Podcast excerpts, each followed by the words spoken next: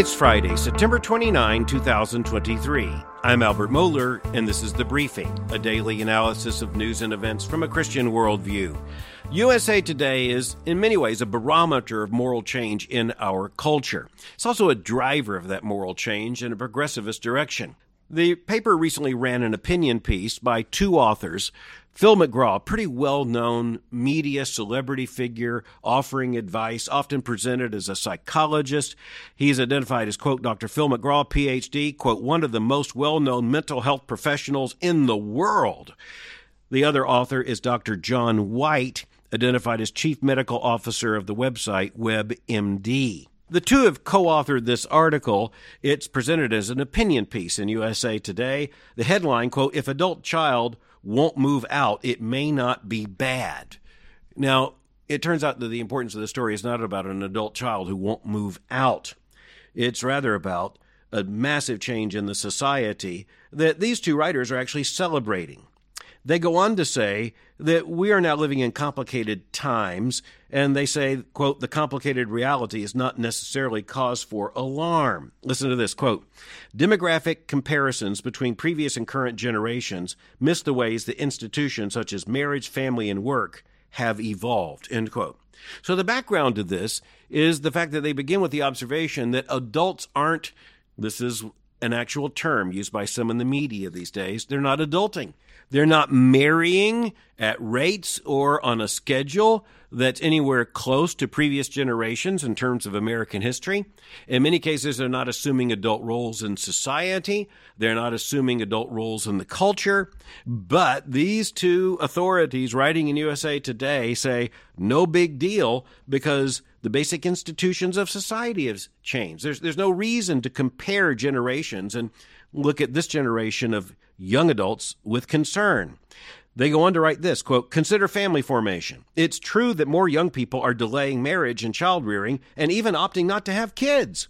In just two generations, quote, since the 1950s, the median age at which men and women first get hitched rose seven and eight years to 30 and 28, respectively, and 44% of Americans ages 18 to 49 report not wanting to have children, end quote. Now, I'm not going to accept those numbers at face value, but they pretty much track, at least in a pattern, with what we see replicated over and over again. And frankly, it's something that most listeners to the briefing could recognize in the lives of some of the young adults in your community, if not even closer. But what's going on here is the fact that Dr. Phil and in this case, Dr. John, Dr. John Whyte, they're celebrating the fact that by their own claim, 44% of young adults don't even expect or want to have children. Now, a Christian looking at that one sentence would have to be heartbroken. Understand this with deep concern. This is a tragic and indeed this is a destructive fact about the future of American civilization. All you have to do is look at cultures such as Korea and Japan, look at the declining birth rate, and understand they're having to bring in robots to take care of elderly people in nursing homes. That's just a fact. We're looking at collapse here. But one of the things we point to over and over again on the briefing is the rise of this worldview that puts personal autonomy at the center of everything. And this is really what these two supposed medical authorities are pushing. You put personal autonomy at the center of everything, and every institution, every moral tradition, every moral principle, every biblical command simply has to give way. Marriage has to give way, family has to give way, the expectation that adults will marry and have and raise children that just has to give way. They go on and write this quote, those who do, that means having children or having them later in life. The median age for a woman giving birth is now 30, up from 27 in 1990. The overall U.S. birth rate has dropped 20% since 2007. End quote. Just remember, they're citing this as a good thing. Anyone operating from a biblical worldview has to see this as a harbinger of disaster. Quote, many of the reasons behind these changes are good ones. The biggest contributing factor to the rising median age of first time motherhood is a decline in teen pregnancy. Quote, similarly, as opportunities for women to work and earn income have grown, they've been relieved of some of the financial and social pressure that contributed to marrying younger, end quote. In the next section, these two writers say that America has basically outgrown marriage as a need. Quote, In 1950, only about 30% of females older than 15 participated in the labor force, whereas by 2005, that figure was 60%. Education levels have risen too. Meanwhile, the Food and Drug Administration approved the first contraceptive pill in the 1960s. They say it radically reduced unplanned pregnancies, quote, another source of pressure to marry. Quote, taking advantage of opportunities to study, work, make money, and control one's fertility is hardly, they say, a sign of prolonged adolescence. It's a rational response to the options available, end quote. Marriage and family at the center? We'll just listen to this. Quote, Today, marriage is driven less by need and more by love and desire for companionship, but it can result in tangible benefits just the same. Research suggests that married individuals make more money than single people, and that may be because married people can be more selective when job hunting. They don't have to come and take the first job offer that comes their way because a working spouse has their back in terms of household income. But the big point of this article is that these two writers are basically saying it's just a fantastic thing that marriage is in decline. It's a wonderful thing to celebrate that people are exercising their personal autonomy by not having children and not even wanting to. It's a phenomenal thing that as a society, we're no longer saying to people, you need to grow up, you need to get married, you need to have children, you need to raise them, you need to contribute to society. What you see here, just take theology out of the picture for a moment.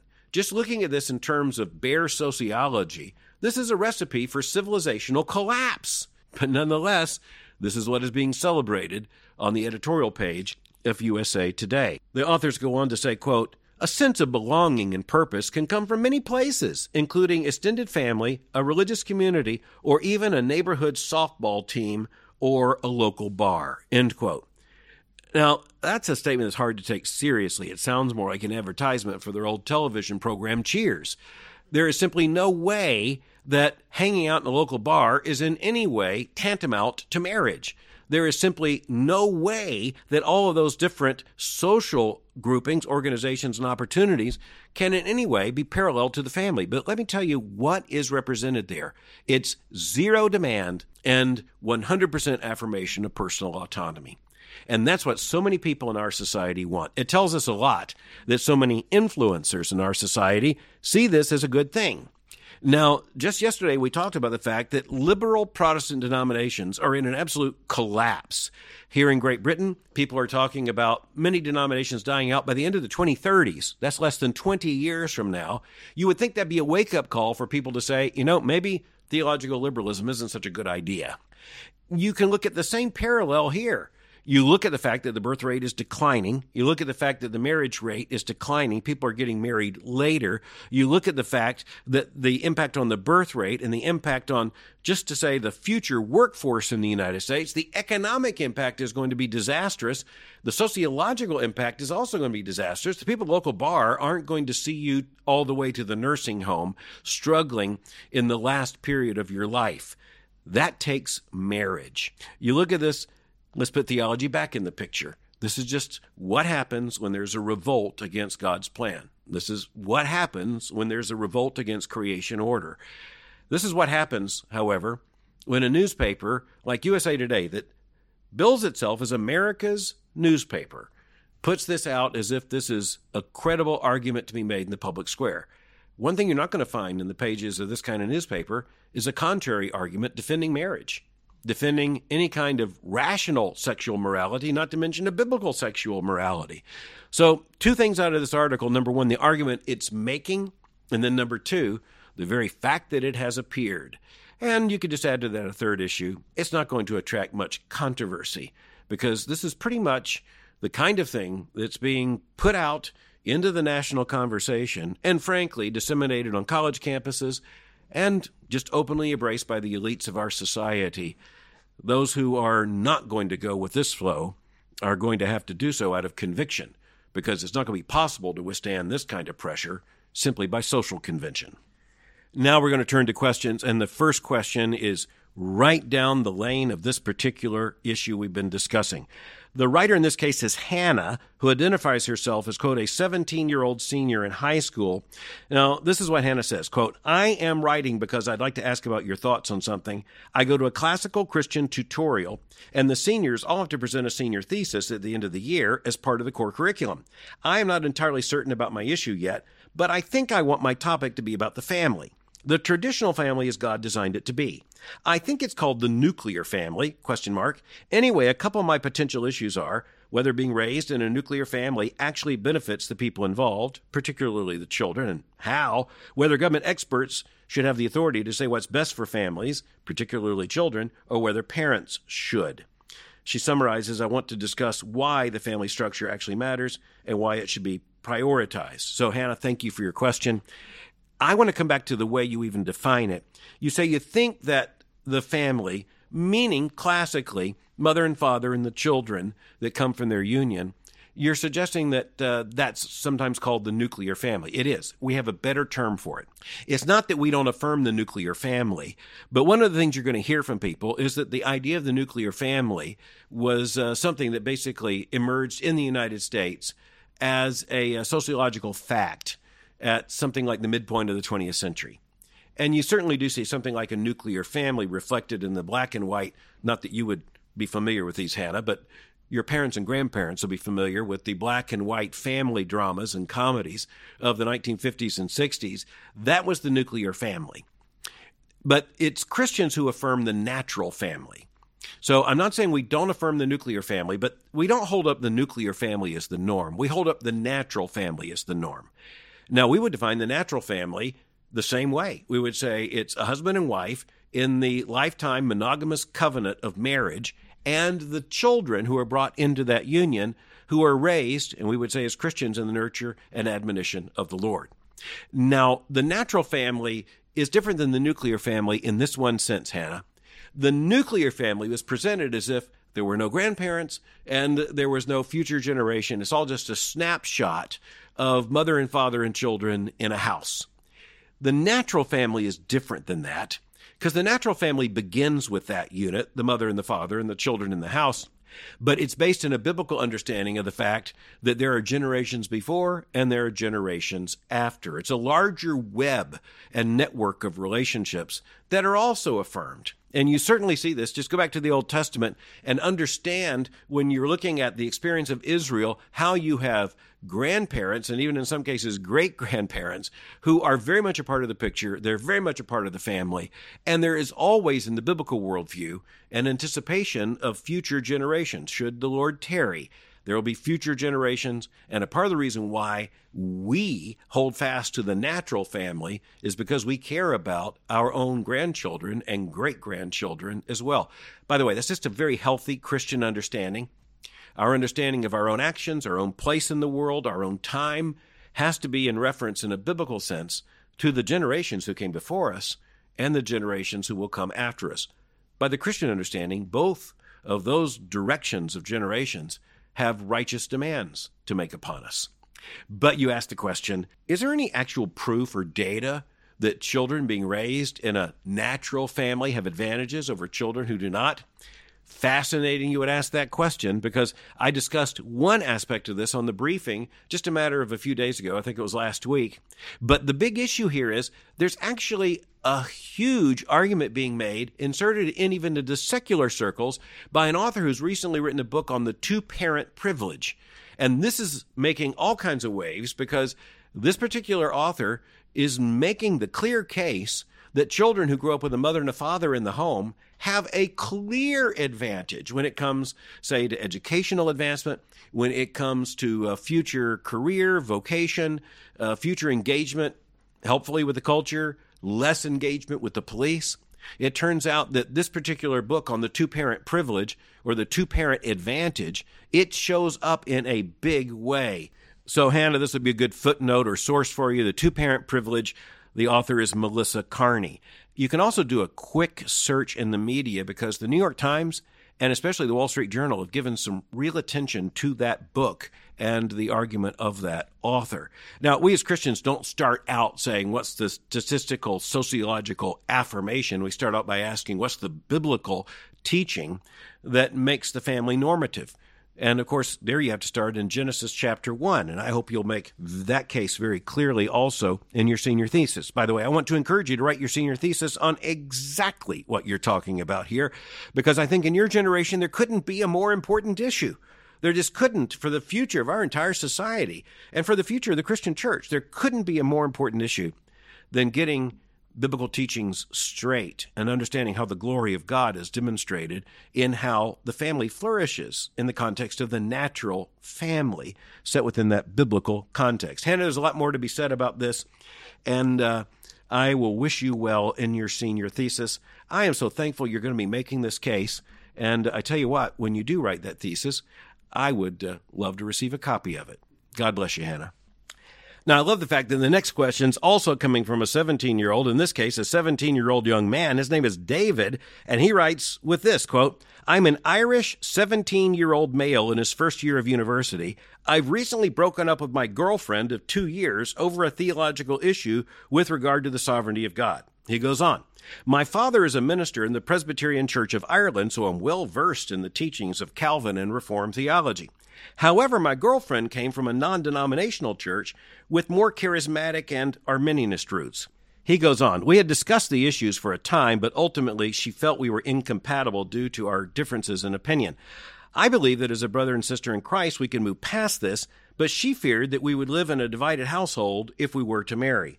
The heart of my question is Is it possible for a Reformed and an Arminianist, that's the term he uses here, Christian, to marry despite their differences? End quote. Now, David, thank you so much for writing this question, and especially writing this question from Ireland. Uh, I'm with a group that will hope to be there in just a matter of days, but I especially appreciate the tenor of your question. I appreciate the honesty of you relating the experience you had with this girl who was obviously a great interest in your life. And it came down to a matter of theological conviction. You identify as a Calvinist, believing in the sovereignty of God. She identifies as an Arminian uh, in such a way that very clearly she holds to Arminian doctrinal beliefs. Uh, one of the issues we have here is sometimes a mismatch, David, because in general terms, and uh, I know some people may be offended when I say this, but I'm going to say it anyway. In general terms, Calvinists, almost by definition, tend to be a lot clearer about what Calvinism is than what less Calvinist groups are about what their less Calvinist beliefs are. But it sounds to me like uh, the girl in question here was a pretty convinced Arminian. Now, we could look at your question in one or two ways. I mean, number one, the scripture says very clearly that we are not to be unequally yoked with an unbeliever. And you know, from what you've told me, I have no reason to believe that this girl was an unbeliever. But you know, when we come to understand the spectrum of Christian churches and Christian denominations, different groups on these issues, the doctrinal differences can be exceedingly high. And, uh, you know, if this person, if this young woman was an actual consistent Arminian, the biggest issue I would see is that a consistent Arminian denies the perseverance of the saints, denies that once a sinner has believed in the Lord Jesus Christ and has, uh, by faith, uh, come to the Lord Jesus Christ as Savior. That means that our sins, by the power of the gospel, are imputed to Christ. His righteousness is then, by the power of the gospel, by the decree of the sovereign Father, imputed to us. If someone believes that that can somehow be undone, that's a huge problem. And it comes down to how one lives the Christian life. And you know, a consistent Arminian can actually believe, as some consistent Arminian groups and churches do, that one can repeatedly be saved and lose salvation. It's like a cycle. I think that's fundamentally incompatible with the gospel of the Lord Jesus Christ. I think it's also fundamentally incompatible with the doctrine of God as presented in both the Old and New Testaments. I want to be very careful.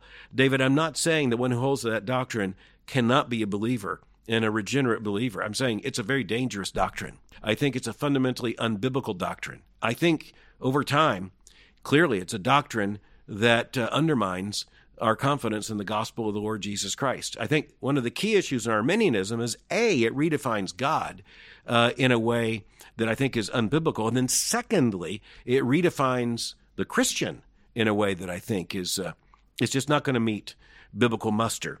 And I want to point out something else in a Christian home or in a marriage, I think it's really important that there be a unity of the faith.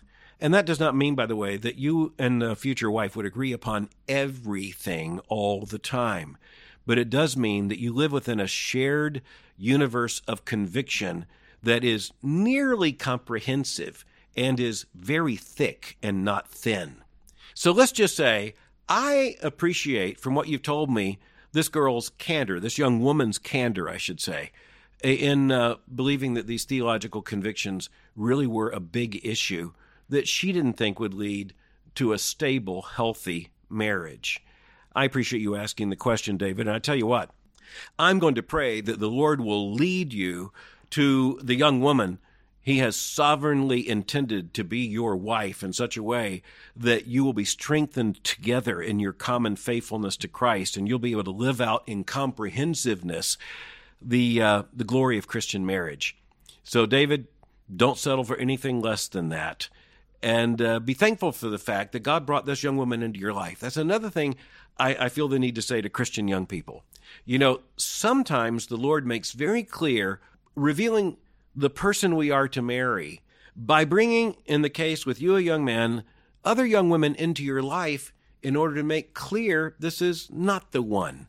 That doesn't mean it's a negative judgment. It's just to say you are looking for the young woman with whom you will be maximally faithful to the fullest, uh, faithful to bring out faithfulness in your wife and eventually in your children as well. So, David, thanks so much for writing the question. God bless you there in Ireland. And, uh, continue your studies. Press on. I also found the next question just incredibly encouraging from a grandmother. Ellen writes, quote, My grandchildren attend a Christian classical collaborative school in which they are taught at home part of each week. I'm privileged to teach them during their days at home, and they often have questions that are difficult for me to answer. My two fifth grade grandchildren are studying the Old Testament and ask me how people in this ancient period could be saved since Jesus had not yet died for their sins. I would love to know how to wisely answer this. So, that is a fascinating question. It's an important question. Thankfully, it's a question that is answered in Scripture. Ellen, the scriptural passage that I would point you to in thinking about uh, teaching your two fifth grade grandchildren on this question would be Hebrews chapter 11. And in that particular passage, of course, it starts out with the definition of faith. The Holy Spirit, through the author of the book of Hebrews, writes, quote, Now faith is the assurance of things hoped for, the conviction of things not seen. And listen to this in verse 2 For by it the people of old, that means the Old Testament, the Old Covenant, received their commendation. By faith, verse 3, we understand that the universe was created by the Word of God, so that what is seen was not made out of things that are invisible. Now, the point here in the first three verses is to point out that faith is uh, believing in God, and it's the assurance of things hoped for, is defined as that, that conviction of things not seen. And then we are told in the very next verse, for the people of old, meaning the old covenant, they receive their commendation also by faith. You know, this is very similar to what we would find in a passage like Romans chapter 4, where Abraham is held up as the example of what it means to be justified by faith. Abraham believed, and it was accounted unto him as righteousness. And you could say, well, yes, but Abraham didn't believe in Christ. No, but what Abraham believed in was that God would be absolutely faithful to his promises. Abraham knew the promises of God. He was absolutely confident that God would be faithful to his promises. And so Abraham's faith actually is held up as the example of the faith of the church. And in Hebrews chapter 11, gloriously, it goes back to the saints of the Old Testament and says that they were saved by the atonement accomplished by the Lord Jesus Christ, because even as he was not yet born as a baby, he had not yet died on Calvary's cross, he was not yet raised from the dead, he was not yet ascended into heaven. They believed in the promises because they believed in the promiser even before the promise was fulfilled. It was accounted unto Abraham as righteousness. Now, we have to be careful with that, Ellen, because it doesn't mean that we just look backwards in time and say, well, all those people are simply covered by the work of Christ. Uh, because the people who are held up here in Hebrews chapter 11 meet two conditions. Number one, they were the people of Israel under the covenant of old. And number two, they were found faithful according to that covenant because Not that they had just lived out in obedience, that's the product of their faithfulness, but because they had absolutely trusted God. They had demonstrated their faith by the fact that they trusted that God would be faithful to his promises. So, Ellen, you can look at passages like Romans 4 and uh, Hebrews chapter 11. And I talked about how Hebrews chapter 11 begins. Let me just conclude with how Hebrews 11 ends, verses 39 and 40. Quote, and all these, speaking of all those uh, Old Testament saints who are mentioned there, quote, and all these, though commended through their faith, did not receive what was promised, since God had provided something better for us, that apart from us, they should not be made perfect. End quote. Now, that's just a glorious thing. In other words, they were not the church before there is a church. They are instead included in God's work of salvation. And it's all traceable to the work of the Lord Jesus Christ accomplishing the will of the Father for the salvation of the redeemed the Father had given to him, of the elect. And so it's a glorious promise. And I believe the scripture speaks very clearly of one redeemed people of God. The Lord Jesus Christ in Matthew chapter 16 says, Upon this rock I will build my church, and the gates of hell shall not prevail against it. One redeemed people through the atonement accomplished gloriously and obediently by the Son at the will of the Father. What an incredible privilege it is to be trusted with these kinds of questions and uh, to have these questions sent in. In the first case, by a 17 year old young woman, and then by a 17 year old young man, and then by a grandmother teaching her two fifth grade grandchildren the deep things of God, Scripture, and the gospel. You know, I hope that uh, this will not only be encouraging to those who sent these questions. I hope the fact that these questions were sent as they were sent will be an encouragement to all of us. Thanks for listening to the briefing. For more information, go to my website at albertmohler.com. You can follow me on Twitter by going to twitter.com forward slash Albert Mohler. For information on the Southern Baptist Theological Seminary, go to sbts.edu. For information on Boyce College, just go to boycecollege.com. Today, I'm in York, England, and I'll meet you again on Monday for the briefing.